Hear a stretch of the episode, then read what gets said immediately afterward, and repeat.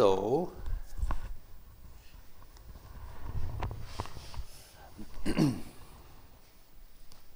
it said that as the Buddha was uh, approaching his parinibbana, or death in our human uh, realm, uh, he, there were a number of monks and nuns and lay supporters around him, gathered around him, and he, and he said to them, uh, You know, the Tathagata, the, speaking of himself, uh, the Buddha here, is going to pass away soon, and uh, when I'm gone, you're not going to have me to answer any more questions. So if uh, you know if uh, if you if, if you got any questions, uh, ask them now. Nobody had any questions, and he said, "Now I'm telling you, I'm going to leave here soon, and now maybe you're shy, maybe you don't want to speak up in front of other people." So if, if you have a question but you're kind of a, a shy, too shy to ask, tell the person beside you, let them ask for you. Any questions? No questions. Okay. So then he said, goodbye. Thereupon, all these questions arose like, hey, what did he mean by this? And what, what about that rule? And what about this rule? And they've never been answered since that time. So, uh, U Hla Myint and I are going to be leaving tomorrow morning. Uh, we are not going to be dying, we hope, but nevertheless, we're not going to be here to answer your questions. So, if you have any easy questions, uh, I'll take them. and the really hard ones, I'll give to U Hla Myint.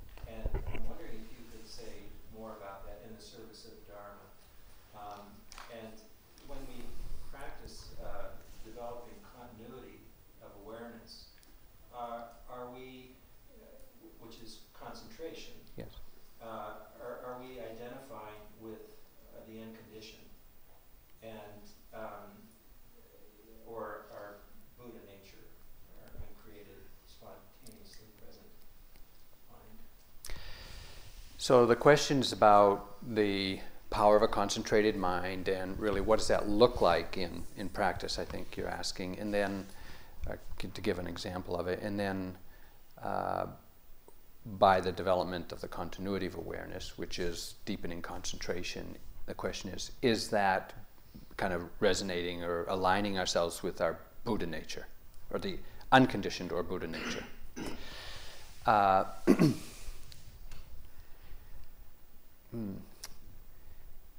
Concentration can be, as I mentioned, can be developed on a single object, leading to extraordinary tranquility.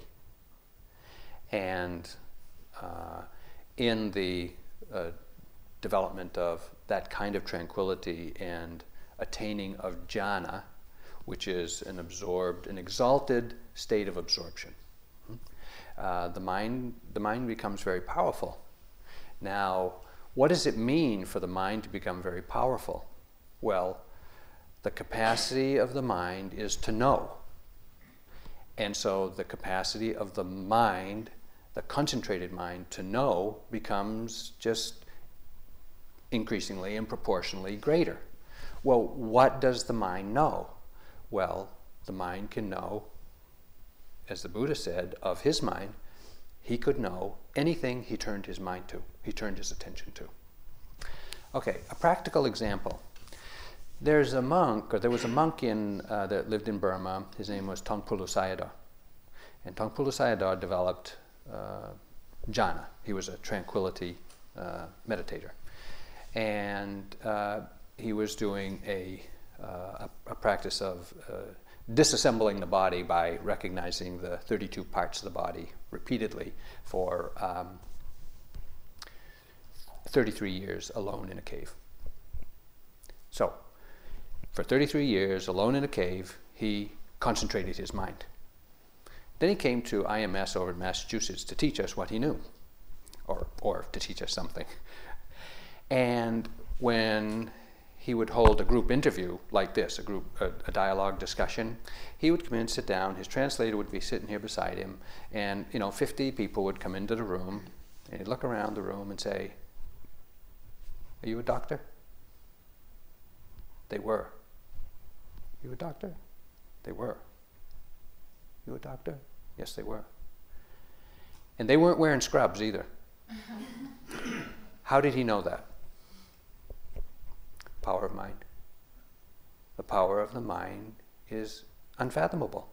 It can know anything that it puts its mind to if it is concentrated, if it is collected. That's just an example that I saw. Another um, example is a, a, concentrated mind has the power and, and can, can develop the recollection of past lives. Jessica, I'll speak to your, uh, your, your uh, doubt and skepticism about this later. But nevertheless, uh, it is said that can, can uh, concentrated mind can uh, remember and recall past lives. Most of us don't have that uh, ability to, of recall, but a few years ago I was teaching here with a young man from Sri Lanka. His name is Dhammaruwan now he's about a 35, 38 year old uh, Sri Lankan man with a couple of kids trying to make his way in the world. But when he was a young boy, two years old, he started uh, talking in a foreign language from his parents. And not only talking, but he, was, he started chanting. And he would just recite these long mumble jumble that his parents didn't recognize. So they made recordings of what he was saying, took him around to try to figure out what he was saying, got to a Buddhist monastery, and they said, Oh, this boy is chanting Buddhist sutras. Of course, he'd never heard them in this lifetime and didn't have any exposure to it. So they recorded him, and as he grew older, four, uh, four, five, six, seven, eight years old, he just could recite these long, long, long passages, which, when they were uh, compared to the, the sutras, it was syllable for syllable correct uh, chanting of discourses that the Buddha gave, as recorded, you know, in, in our written text now. So they said, "Hey, what's going on here, son?" Or something like that. and he said, Oh, I used to be a monk uh, back in uh, the time of Buddha Buddhaghosa, which is about, I guess, 500 years after the Buddha, before the Buddhist sutras had been written down. And he belonged to a group of monks in a particular monastery that were responsible for remembering the sutras. That's how the the, the Buddha's teachings were, re, were re, recorded or kept. Certain monks were responsible for remembering certain sutras, and they would that was their life's commitment. Learn this, recite it, pass it on, keep it alive. And he had his, um, you know, monastery, and uh, he said, "Oh yeah, I was in this monastery over here, and." Uh, you know, and here's the, this is where the latrine was, and the kitchen was over there, and the dorm was there, and the library was there, and, and the archaeologist dug around and found everything that he said.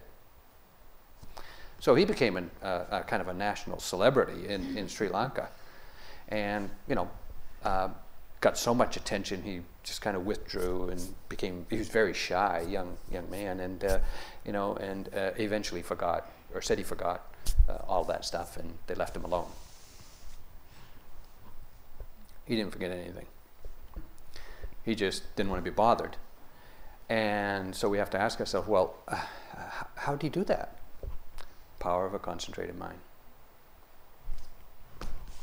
So, but when we're concentrating the mind, are we aligned with, resonating with, are we touching into our Buddha nature? I'm not sure what Buddha nature is. Uh, in the Theravada tradition, we don't really have that concept, so uh, we don't have that concept. So, but are we touching or, or are we accessing the unconditioned? Definitely not. the unconditioned in Theravada understanding is nibbana. And concentration is not nibbana, but through concentration you can learn to access nibbana or the unconditioned. But in, in and of itself, it is not. And neither is jhana. Jhana is not nibbana, it's not the unconditioned. Okay? Yeah. Yeah, I just wanted to check in with, uh, see if I'm on the right track on the same channel here. uh, doubt occurs with the illusion of self. Yes. And leads to wrong view. Yes. Okay. Right practice of the Noble Eightfold Path, developing awareness, insight, and experience leads, becomes wisdom, and leads to right view. Yes. Two out of two. Yeah. Okay, batting 100% now. You're going to go for a third? Yeah. well, this, is a, this is an example of what I thought would be right concentration, since we're here in this. Yeah. The rain must fall for there to be a bright and sunshiny day. Are you asking me if that's true? I haven't seen the sun yet. But, or, or is it all just dust in the wind from its particle?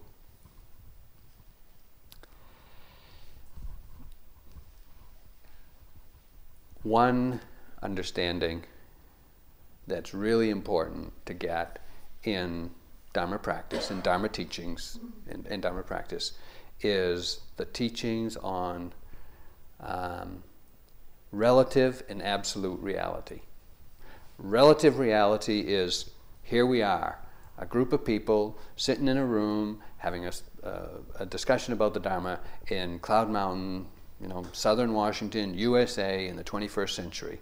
Relatively speaking, I'm the teacher, you're the students, uh, you know, or we're the teachers, you're the students, and uh, we understand that. We have our roles, relationships, we, under, and we have our own bodies, we have our own minds, feelings, thoughts, etc. And we have a, a, a birth, a life, and a death. That's, and we age.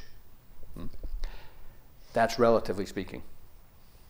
Absolutely speaking, meaning from an experiential point of view. there's no room, there's no teacher, there's no students, there's no retreat, there's no cloud mountain, and there's no aging. When we ask a question from the absolute perspective, expecting a relative answer, we get confused. If we're asking from a relative perspective, expecting an absolute answer, we also get confused.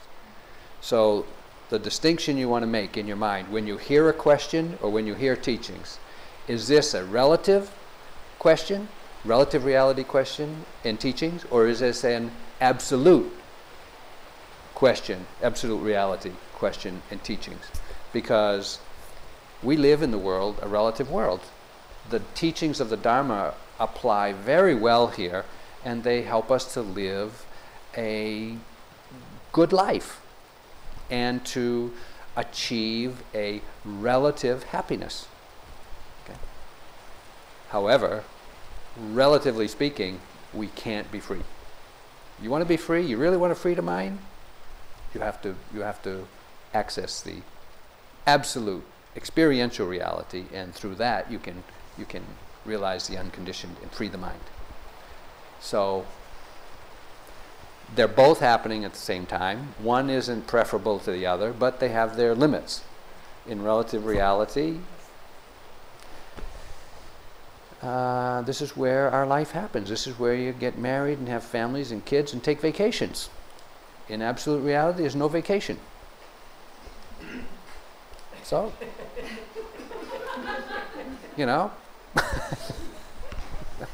let's keep things in perspective.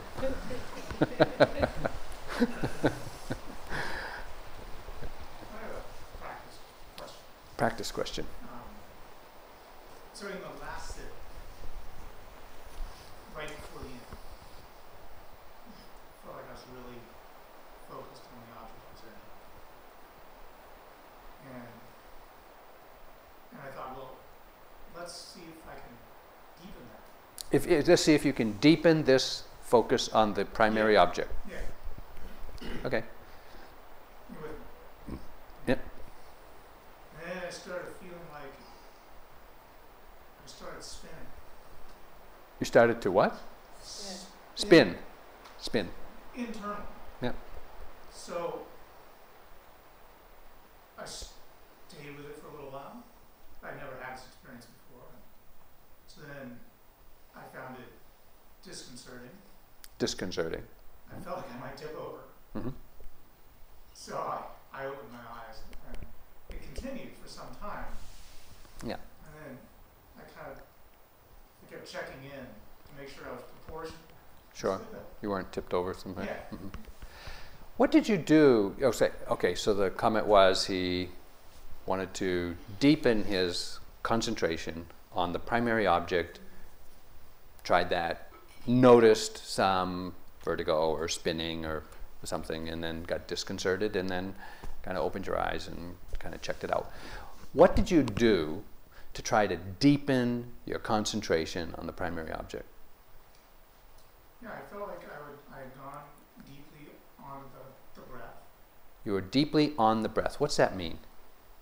What's that experience? Deeply on the breath. I don't know. You're breathing. You know, it's like I'm breathing and I can be aware of breathing, but deeply and on the breath, I don't know what that means. Okay. Okay, so w- what what I th- what I think happened, or what I think you did, was you kind of zoomed in on some experience that was associated with the breath. Maybe it's movement, sensations. You kind of zoomed in, and the mind uh, could have been very concentrated, like it wasn't going anywhere else. It was just right there. Sometimes when you get absorbed or you get really focused on minute phenomena, but with a with a concentrated mind where the the mind is it's looking at this as if through a very powerful microscope. Uh, we do lose our bearings. We do lose our groundedness with ordinary reality, and you can feel dizzy. You can feel distorted. You can feel like you're extremely large, extremely small, extremely heavy, extremely. You know, you can feel diffuse. You get, you get a lot of, I would call them body distortions. You know, kinesthetic distortions. It's just like you lose touch with uh, because you're focused. Your the mind is magnified and is looking at a little pic, little piece of something.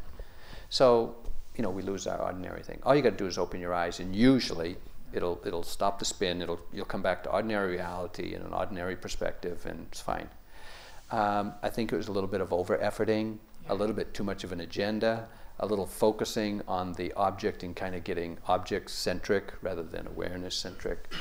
Um, it's it's kind of fun and games with concentrated mind, and almost everybody tries something like that. Yeah, yeah, just try it out. Just check it out. You know, make yourself sick. we do. We, I, we do. I think we all try. We all try. You know, playing with the mind. Once it gets a little powerful, we try all kinds of little, little games and things, and we learn. Well, I actually have a secondary question. Uh, you use your one question. I want to give uh, other people a chance, but This is a question about the breath. So, Breath. um, the instructions are to, you know, come back to the breath. So now that I'm actually doing that more, I'm wondering if you can speak to, um, my breath gets so imperceptible. yes. So what am I paying attention to then? So the, the comment is in paying attention to the breath, or uh, that at times the breath becomes very imperceptible, or almost imperceptible, and you can't feel it. Uh, and the question was, what am I then paying attention to? Uh, two things can happen there. One is you can, even though you're not feeling the sensations of the breath, you may still know that you're breathing in and breathing out. That kind of, if you continue in that way, you can develop stillness and concentration, but not insight. Okay? If you came to me and said, This is what's happening, and, and you wanted to practice insight, and I wanted you to practice insight, I would say, Okay, if you can't feel the breath, note sitting and you know, note your sitting posture. Feel your, go to the next most tangible object. You know, your, your butt on the cushion, probably more tangible than the breath. Oh, note that. Note, note the sitting posture, the touching of your hands together or your knees on the floor. Note the obvious and predominant sensations. Don't try to stay with the subtlety or the imperceptibility of the breath. Okay? Keep your attention on the most tangible, in this case, the most tangible object, tangible experience. Yeah. Marilyn. Um, when you were talking about the uh, decomposition of the body, was, was that it? Say it again when I was talking about the. what you were talking about decomposition? Oh, yeah, de- deconstructing. hmm Intense, um, Oh, the Taungpulu Sayadaw? The, the monk that was Yes. taking apart the body? Oh, yeah, okay. reminded me was Deepa um, going through walls and, and having her stop that Yeah. because, um, it looks to me like that's what is called one of the siddhis, one of the, Yeah, uh, yeah. supernormal powers which, um, are not looked upon as producing enlightenment.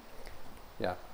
So what Marilyn is mentioning is that when I mentioned that Taungpulu Sayadaw was doing a concentration practice on the 32 parts of the body, um, it wasn't necessarily a decomposition. It was more like just separating it all out into, you know, hair of the head, hair of the body, nails, teeth, bone, skin, internal organs, the fluids, and things like that. Where you just just kind of take it all apart and just kind of lay it out as kind of something to be observed in you know time and space and empty of me. So it's a concentration practice. It's not an insight practice, and uh, so the mind can get very just kind of going over that again and again and again and again, forwards, backwards, this, that, and reflecting on it, and kind of takes apart the uh, the, the kind of the aggregatedness of the body. It leads to concentration. It doesn't lead to insight. Now, what Dipa Ma, Deepama was the Indian woman who had extraordinary powers of concentration and, uh, and insight. She had the ability, now Jessica, don't, don't flip out, okay? Okay?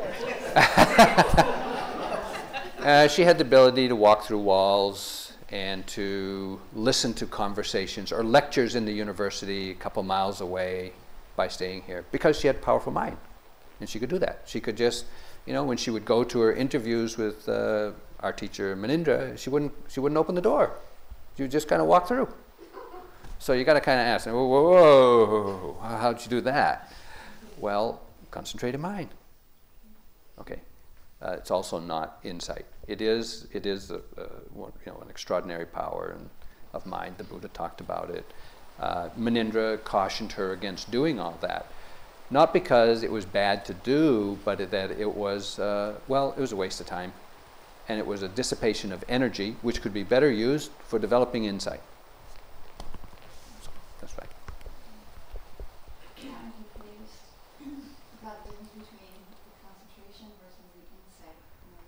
Yeah. The the, what is the difference between concentration and insight?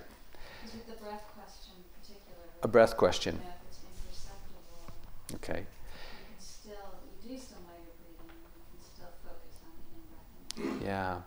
There's a, in the beginning of practice, if you're using the breath, you know, we, you know, the first time you sit down to pay attention to the breath, you know, and the teacher says, okay, uh, focus on your breath or notice whether you're breathing in and breathing out at the nostrils. Well, most of us cannot feel anything. But we can, we can, if we really hold our attention there, we can know we're breathing in or breathing out, but can't feel anything. It takes some strength of mind to be able to feel the sensations there. And so while you're just holding your mind there, knowing conceptually you're breathing in and breathing out, and, and accurately knowing that, you're developing continuity of attention. That's concentration. But because you're not feeling the sensations yet, you can't really develop insight. You can only develop concentration. So then, when you feel sensations, then there's a period of time where you have both the sensations and the, the kind of the conceptual knowledge of the nose and the structure of the nose and where the air is going and all that. And if you keep practicing vipassana on that and noticing the sensations, uh, eventually the sensations become very subtle and you lose a sense of anatomy. You, you lose sense of where, where this is all taking place. It's just sensations. It's just sensations happening somewhere in space. And they can become very subtle. And when they do, in insight practice, we would say go to something more tangible.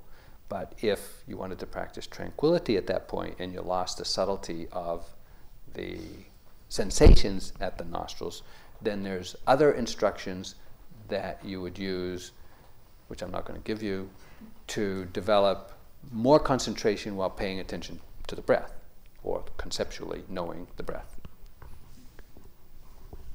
Have you practiced that? yeah. You, you can tell them how to practice. uh, we don't generally talk, we don't teach that kind of concentration practice on the breath. So we would just say, you know, go to something more tangible. Insight, you have to feel the sensation. Yes, yes. To develop insight, you need to feel the sensations. At, at some, you know, generally, you build on that, but you have to get to that point. Cheryl. Okay, this is regarding the instructions from this morning and, and relaxing the mind and um, letting go of agendas. Um, so some people, sometimes myself, can get confused in the seeming paradox of we are doing this practice with a goal in mind. We have a goal. There's Yes. a, you know, we, Yes, we have an aim, a goal, wholesome goals, yes, and, uh, and right intentions yes. um, when we're practicing. It's part of the Eightfold Path. So, if you could just speak to that, you know, I want to hear what you have to say about the intentions versus agendas. Okay. So Cheryl is saying, you know, when we practice, we have we have a goal. We have something that we're trying to do. We're trying to achieve. We're trying to accomplish, and yet part of the instruction is to not have any agenda in the actual doing of it. And it's true. We do have a goal, but I think I'd like to change your understanding. I'd like to reframe that a little bit. Instead of having a goal which sounds like something to get? How about using the word we have an aspiration, which is merely a direction we'd like to go? Okay? Because we know if we head in this direction consistently and persistently and long enough, we'll get there. But instead of focusing on the goal, the end result, we're, we're, we're more attentive to the direction we're going in this present moment. Aspiration. We're following our aspiration. So that when you sit down to practice and you have the aspiration to get enlightened or be mindful, take your pick, then it's not something to strive for and grasp and hold in your mind like I'm, I'm not, I'm not going to stop until I get there. You know, it's just, okay, to be mindful in this moment, what do I have to do? Relax. Be present. It, it doesn't require holding on to the goal of being mindful, awakening, getting enlightened, getting concentrated, or anything. It just has to do with, in this moment, how do I reorient myself to be present? And the way to do that is to let go of any agenda or anything that you're attached to or any goal that you're holding on to. We still have a goal. We still have a direction. We still have, you know, we aspire to freedom or liberation or at least mindfulness. So we can have that, but it's not something that you're holding on to in the moment. Yeah? Yeah. Got it. Well, you know, yeah. It takes practice. It takes practice, and I, and I just bring, brought- uh, there can be very, you know, you talked about right effort being perseverance, and, and what the Buddha said, I'm going to sit here, I'm going to sit here until I understand, you know, and he did. And that's a pretty big, that's a pretty big intention. That's a, Yeah, but he was ready for it. that's true, and he knew he was ready, that's true, yeah. Yeah. Uh, he knew that striving was wrong, so, yeah. yeah. In the course in the course of our practice, we will cover the spectrum of st- from striving to not making right effort. You know, and sometimes we're going to be striving too hard, and we're going to recognize it, and then let that go, and then we're going to be too casual and too loose, and we're going to recognize that, and you know, um, it's it's kind of weaving, wandering around, weaving around until we find you know kind of the balance in in our in our uh, in our efforting, uh, which is not so much efforting as you know monitoring your energy. Um, the more I open myself to um, impermanence and death, um, the the more sort of, I mean, things become sort of more like an illusion, sort of just fragile and fleeting and illusory in a, in a way, which is which is kind of nice in a way and interesting, but it but it brings with it a lot of sadness as well, especially at, the happiest of times. You know, it's it's uh, rather than thinking you know, people think when they're upset this too shall pass, but with me it's like when I'm feeling a wonderful close moment with my kids, I think this too shall pass, and and it's and times that used to be not used to be it, it's often the nicest times that, that bring up the greatest feeling of sort of sadness and loss right in the middle of the moment. And I'm wondering if that means I'm doing something wrong or if event like when's the happiness come along?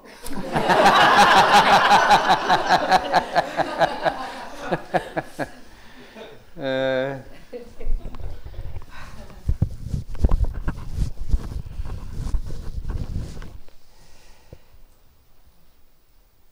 well, I think that you're uh, having heard the teachings of impermanence and your ability to uh, kind of cognitively reframe your experience or include that in those moments of great happiness with your kids and other social and personal, interpersonal things.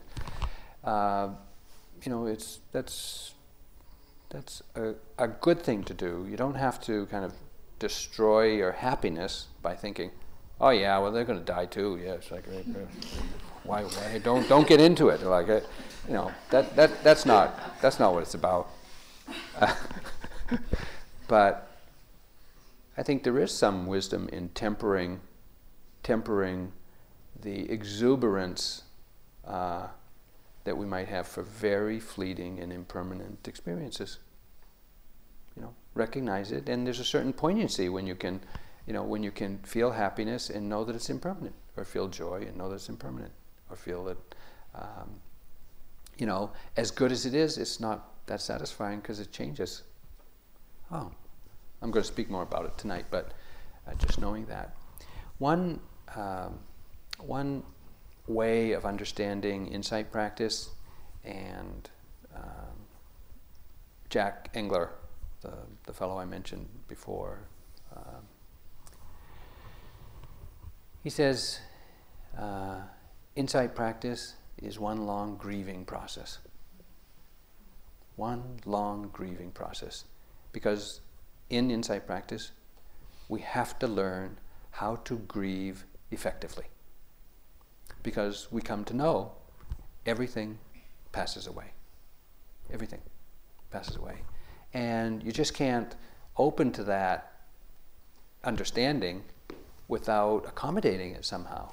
And the way we accommodate it is we learn how to grieve effectively.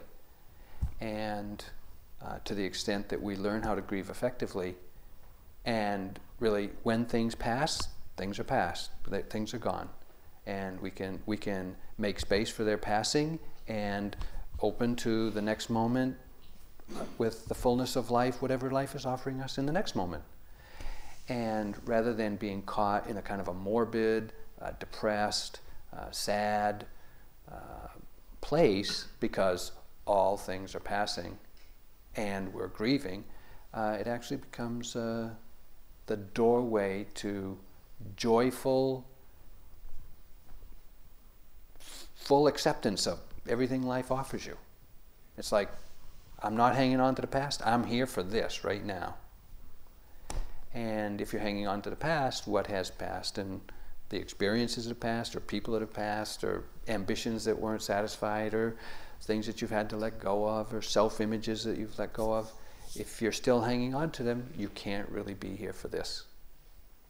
And so, to the extent that we learn to grieve effectively what has passed, we can be, we can live more fully in the present. And that's a great joy. That's a there's a fullness of the mind being present, knowing this, and the mind is totally right here. It's not caught in the past, it's not hung up on things that it's hanging on to. The mind is doing its work of knowing this moment. Fantastic joy. Even if it's an unpleasant experience. So, does that even touch your. Uh,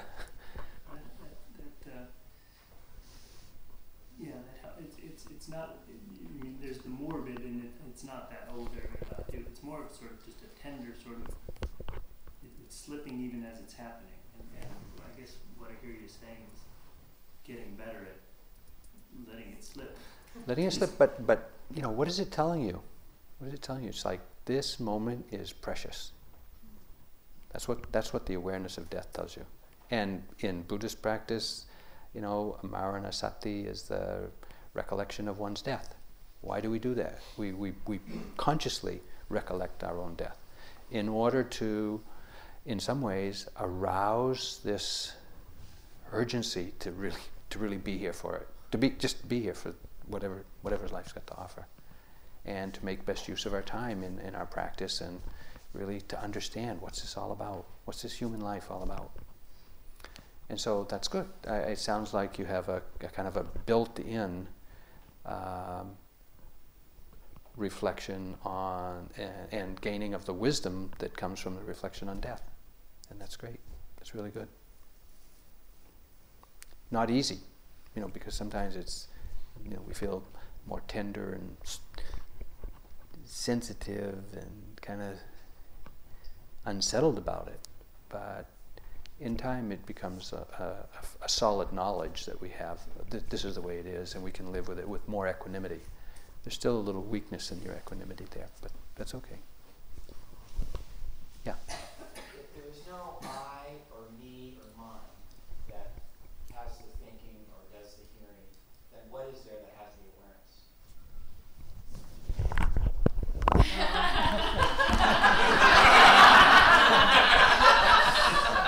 So the question is if there's no I, me, mine that's doing all of this, who's doing it? And for that, what is it that has the awareness?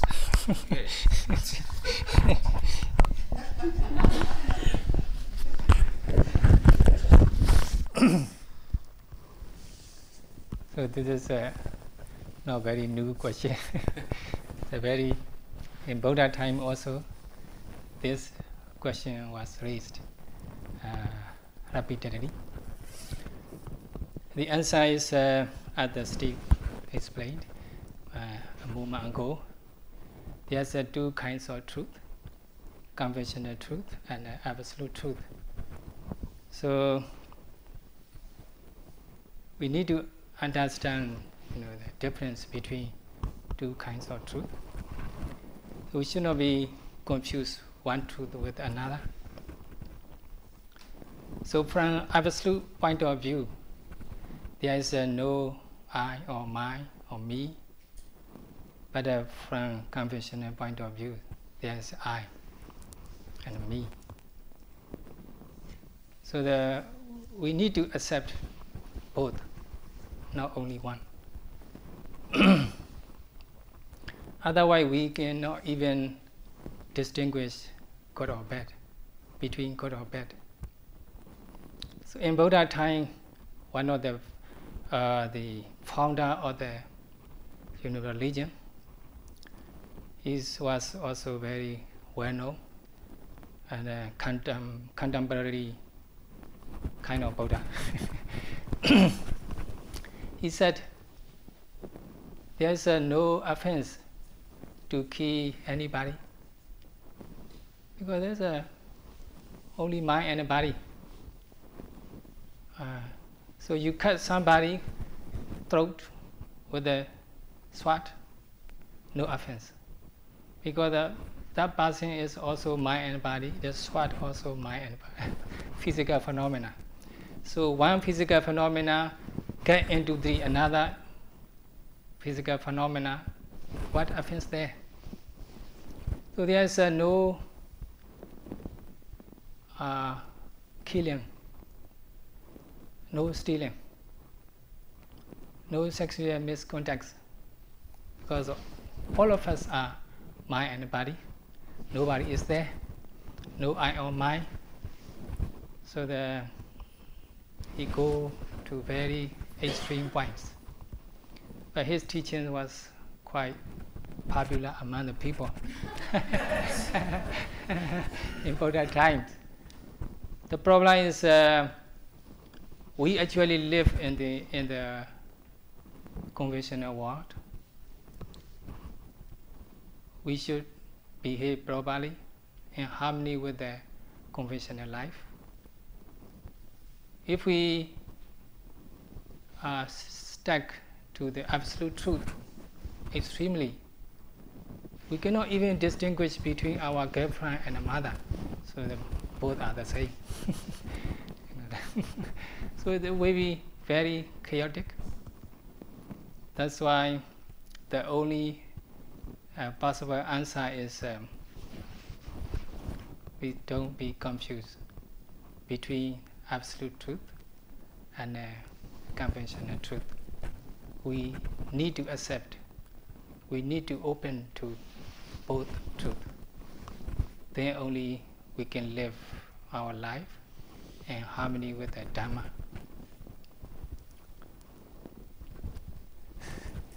That's answer. so that's a very old question. Exactly 2,500 years already. The, uh, problem with this question for me is, uh, a while back, the gentleman that was saying that he was, uh, uh, getting more intense on the, on the breath. Yep.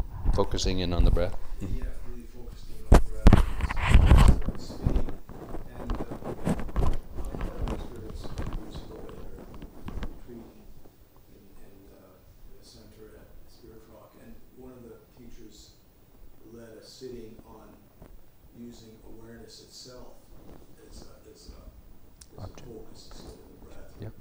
And so I, I tried that, and, uh, and I noted, and so when he said his mind started spinning, that's what happened for me, and it was very uncomfortable, disconcerting, you know, so I, I, I didn't really, I tried to have a couple of feeble attempts at it since then, but it, uh, can you speak to that about, uh, if there is value in that, using awareness itself as, uh, focus, or? Ron is saying that uh, some years ago at a retreat, he tried, he followed a guided meditation that was focusing on the awareness itself and had a disconcerting experience of uh, kind of spinning, losing, losing touch with kind of ordinary reality and kind of spinning co- uncomfortably. And can I speak to that?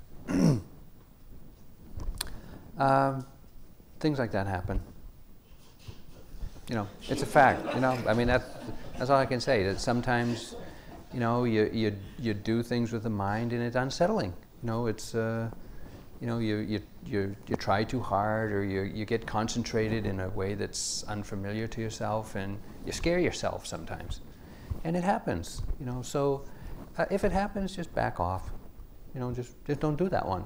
You know, later you can try it again, and or maybe you'll have a different uh, teacher, different experience, you'll have more understanding, and, and it'll be uh, different for you.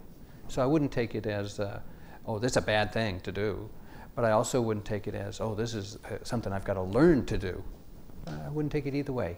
It just, we, try something and uh, it, we learn something from it. Eh, don't want to do that. Okay. But another time you try it and you learn it, and you learn something else. It's like, oh, now I see what's going on. So I, I, I would, I, would, I would think of it that way. Uh, not so much as something you got to learn to do and, and know how to do, or nor would I think, oh, that's a bad thing to do, bad teacher, mm, or whatever. No. I'm going to go there and then there. Yeah. So you've spoken several times on the difference uh, between concentration practice and insight practice. Yes. I'm wondering if it's important to always be very clear and stick with one, or is it okay to get a little concentrated on the way to insight? So the comment is about the distinction between that I seem to make between concentration and insight, and whether it's okay to mix and match, and do and do we need to be clear what we're doing, or can we just kind of uh, do a little concentration on the way to insight and kind of mm, like that, right? That's kind of the question. The Buddha taught both concentration practices, tranquility practices, and he taught insight.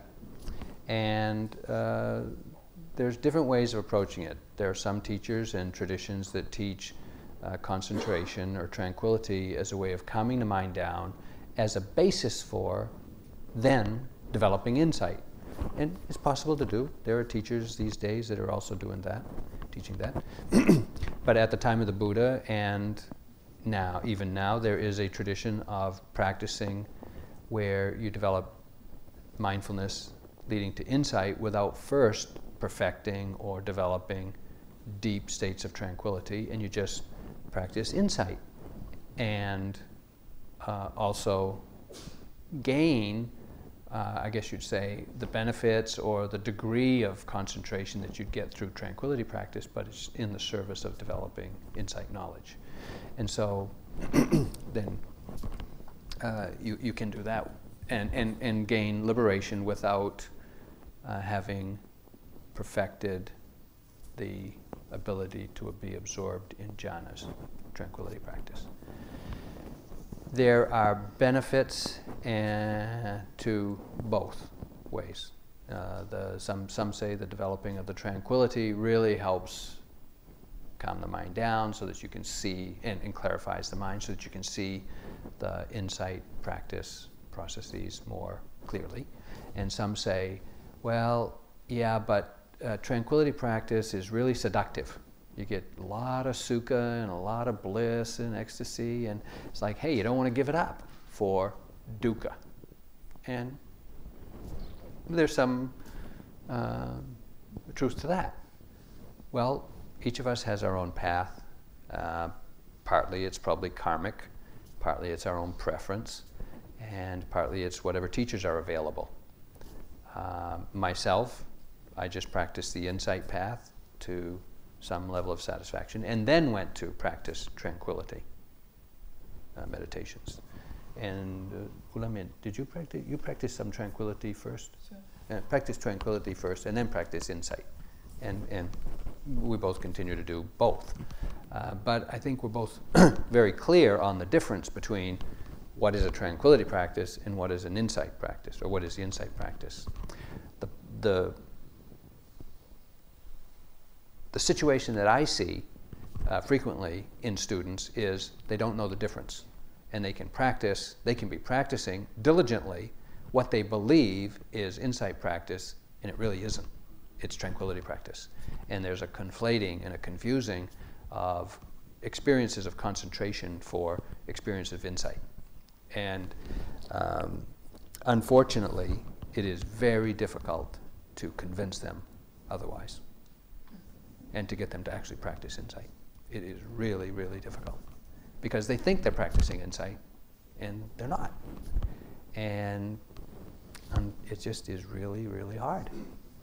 So um, I prefer that people practice uh, insight uh, until they have some satisfaction, some true understanding of, of insight practice. And uh, then uh, for those who practice insight successfully, uh, jhana practice is very easy.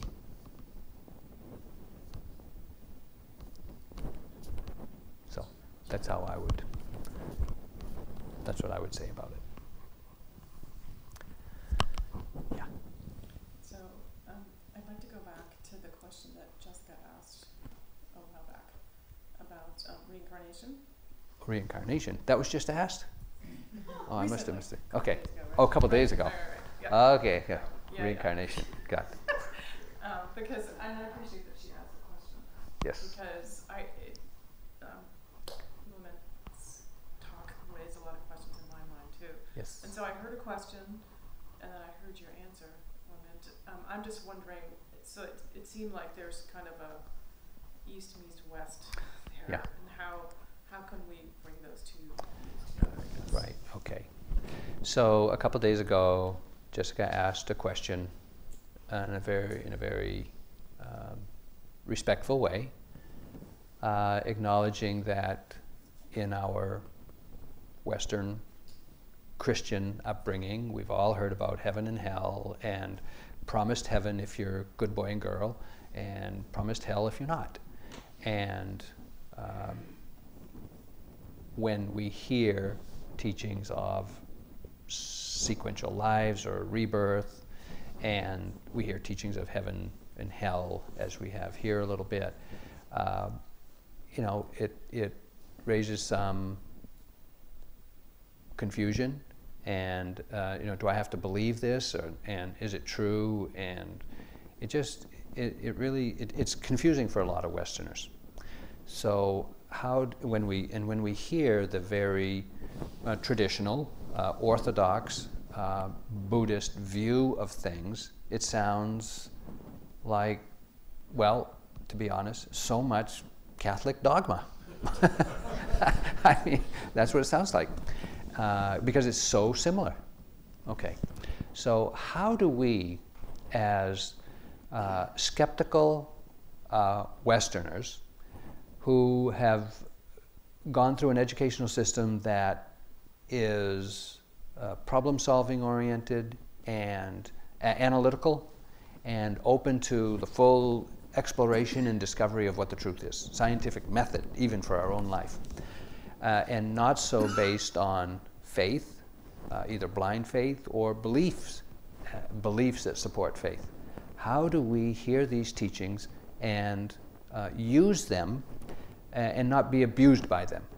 I think that's the question. Is that right, Jessica? How to use them and not be abused by them. Because, you know, let's face it, we've seen, uh, some of us have experienced, and we've seen a lot of abuse by the teachings of heaven and hell and be a good boy and girl and whatever. And, uh, you know, just, you know, say your confession with the priest or the nun or whoever it is, and, and you'll, be, you'll be okay. You'll go to heaven. And that just doesn't work for us. Okay? I think it's important in, in hearing the teachings to recognize that these teachings are coming from a very orthodox and fundamental view or position of, in this case, either Christianity or Buddhism. How do we hear them to make sense of them? First of all, is if it scares the bejesus out of you, recognize that. Eh, Because it does, as, as U Hla Myint said. You know, when he heard the teachings of hell, man, he, he started to be a good boy, right? You know, it's like, I'm not going to be a bad boy. I, I- don't want to go to hell. I, I want to go to heaven. You know, well, that, that can be a motivation for, as, as uh, acknowledged, maybe a kind of a a simple or a naive or an uninformed uh, mind. And it's kind of like a, a basic level of, you know, behave. Because we've all seen our minds. It's not, it doesn't behave naturally. Our minds have been trained so that it's like not making trouble for us and our parents and siblings. We've been, it, we've been taught. And if we're not, then it's pretty wild. Okay. So it's a basic level. But now that we're, most of us are more adult oriented, aged, appropriate behavior, we hear these teachings and we say, yeah, but I don't, I need something other than fear and shame to motivate me to do what is wholesome and good. And so we first need to acknowledge our own, I don't believe this. I don't want to believe it, you know, and our own resistance to it, our own fear, our own uh, distrust of authority, all those issues uh, we have to acknowledge because that's what's going on there. It doesn't make the teachings wrong. You know, if you just say, those are wrong teachings, there's no heaven, there's no hell, or whatever, then you don't know that. Why we don't know that? But we need to have uh, our own relationship to it. I don't know, but I'm not, I'm not precluding the possibility, but I'm not confirming it either. Okay, can we live with that? I don't know yet. That's, that's really what this practice is going to ask of you. Can we live with, I don't know, but I'm willing to find out? And then practice and, and see what your own uh, experience tells you, not because of belief. Because we don't, we don't buy, uh, Westerners just don't, for the most part, don't buy beliefs. We, we think we don't. We buy belief, believe me. You know, we're, we're, we're just filled with all kinds of beliefs, uh, right and wrong. Um, but we don't want to accept authorities like that. That's okay. But be careful not to reject the teachings uh, just because you don't, you can't confirm them for yourself. Uh, that being said, for the most part, we can practice mindfulness and the development of insight for as far as I can see uh, without a belief in heaven or hell or rebirth. You can practice, you can, anybody can practice awareness. You don't have to have that belief. It might support, for some people, having it as a belief or a possibility is a support for practice, or maybe a goad, or it kind of inspires us to practice, or it might, we might be kind of more motivated to practice, but you don't have to have that as a belief. And practice is, is not, as you know, primarily a matter of belief. It's a matter of paying attention That's what it is. You pay attention, and um, you know whether you're uh, whether you think you're a Christian or a Buddhist or a Jews, Jewish or Muslim or an agnostic or an atheist. Do you breathe? Yes. Can you pay attention? Yeah, that's good enough. you know, ev- everything else is extra. You know, and it might get in the way. You know, that that's our Western way. That's that that fits our uh, educational system. And, you know, I think we have to acknowledge this is what we're dealing with. Now, U Hla Myint grew up in Burma where, you know, the, the belief in the teachings of the Buddha are just unquestioned, just unquestioned by, you know, devout Buddhists. And it supports their, their practice to the extent that it does. A lot of people in Burma don't, don't practice the kind of meditation or the depth of meditation even that we do. Some do, a lot do, but some don't. Some are just traditional fundamentalist Buddhists, like we have fundamentalist Christians. And you know where they're coming from. Well, same. So, um, but when you when you ask someone like U Hla Myint, you know, uh, you know, he, you know, he believes the teachings of the Buddha because he's was born with them or raised with them and has practiced to confirm them for himself. But we have to do our own work. We have to do our own work to, to see does this fit? Does this work? Does this support my ongoing interest in, in, in, in understanding and liberation and path of uh, disentangling our mind from suffering? Yeah. And I think we all, we all, I mean, we all who have been raised in one tradition and take on the practice of another tradition have to deal with this at some level. You have to deal with it at some level. Now, I've had my word. you want to say anything? No. Oh.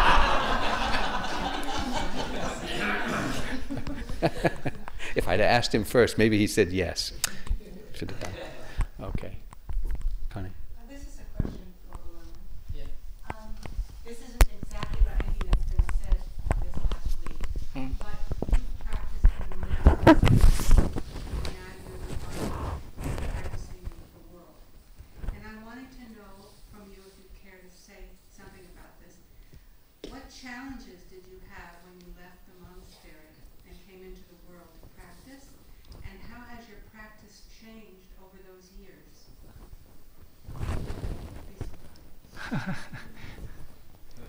Yeah, and we only have a day.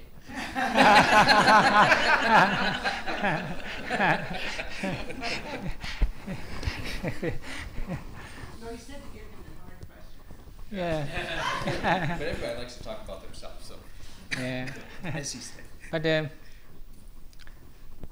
first thing I, I would like to share my experience with you is um, I find meditation experience is a very helpful to my life. Although I'm disrobed, I'm the same person. so the meditation experience is still helpful to my life. I'm disrobed with uh, nothing. My education is a monastic education, so I cannot be used to my daily life. And I have no job, no home. Never So- handled money in his life. Never had money in my life. No And personal relationship. so the actually great difficulties, a very very hard time you know, for me. But I can keep my mind peaceful. I can have good sleep, even better sleep uh, than my wife does. does you know. he always complain. She always complain. Oh, you you sleep so fast. you you don't worry, worry about anything. You know. yes, uh, the meditation is very helpful. I know how to do to my daily life. You know, although you know financially is got very very hard time. For my wife, she's uh, suffer very hard time. At that time, Steve visited me once. You know, I, I, I live in the, you know, the cottage, very small cottage. I rented. He gave me the uh, a, a bobbin. It's a very beautiful, and um, she, he may not remember, but uh, my wife she's very proud of that. He showed everybody, oh, this one given by the by the American, you know, this one made, made American. so she was attached to that bobbin. but I used that bobbin, and one of my friends also left that bobbin, so I give it to him. So when my wife knew about that, oh, she really upset and she cried. You know, I didn't understand why she's crying about the bobbin. You know, because uh, there's a difference I noticed. She uh, rarely practice meditation. So I practice meditation compared to my wife. My attachment is very weak. So the I, I I'm not attached to that small thing or big thing. Know the relatively I mean compared to my wife. so the I did not even understand why she's, she was so attached to such a small things, you know, the ball pen. so that I found the difference. And uh, I got one, you know, the surgery. You know, the, oh, we are very poor, no money, you know, small kid. Something wrong with me. My family is a big problem. Of course, my heartbeat is very, very fast. So I'm trying to practice uh, metta, may all living being happy. Well, happy, happy, happy. it doesn't work.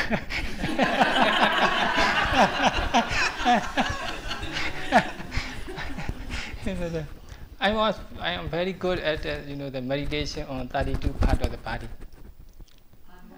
32 parts 30, of the body. 32 part of the body.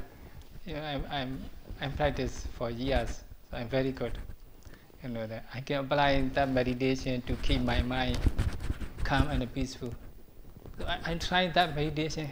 Oh, hair, body hair, uh, nail, finger, nail, toe, nail. Uh, oh, oh, mine is more restless. so I, that doesn't work at all.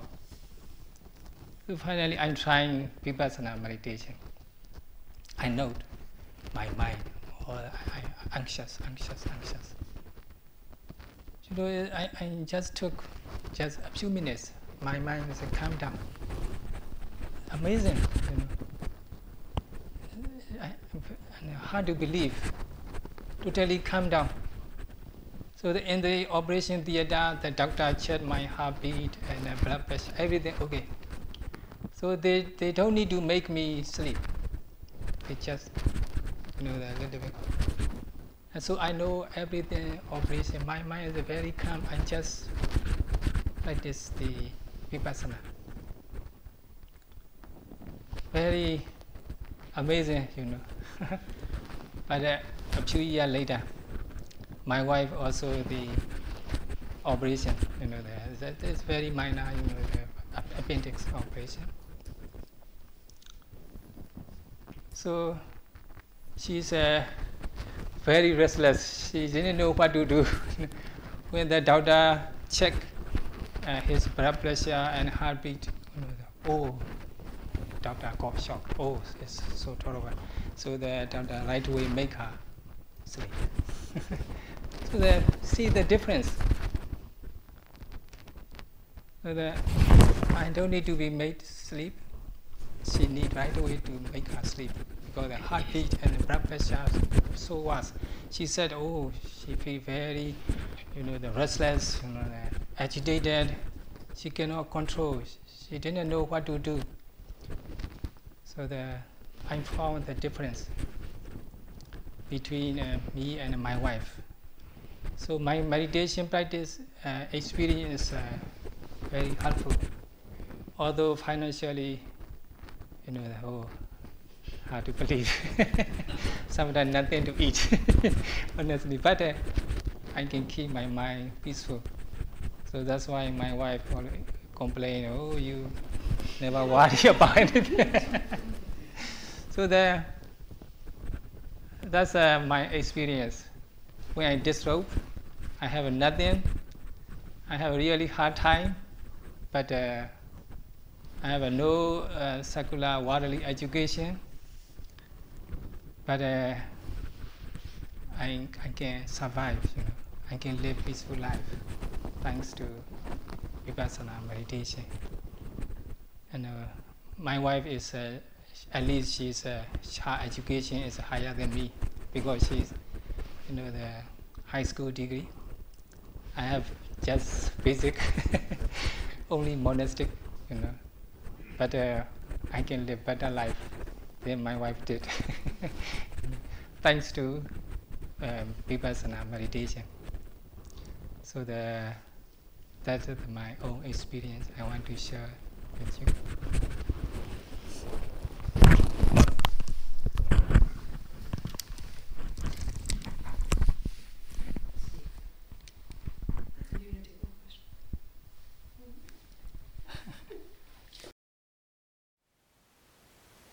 Thank you for listening. To learn how you can support the teachers and Dharma Seed, please visit dharmaseed.org slash donate.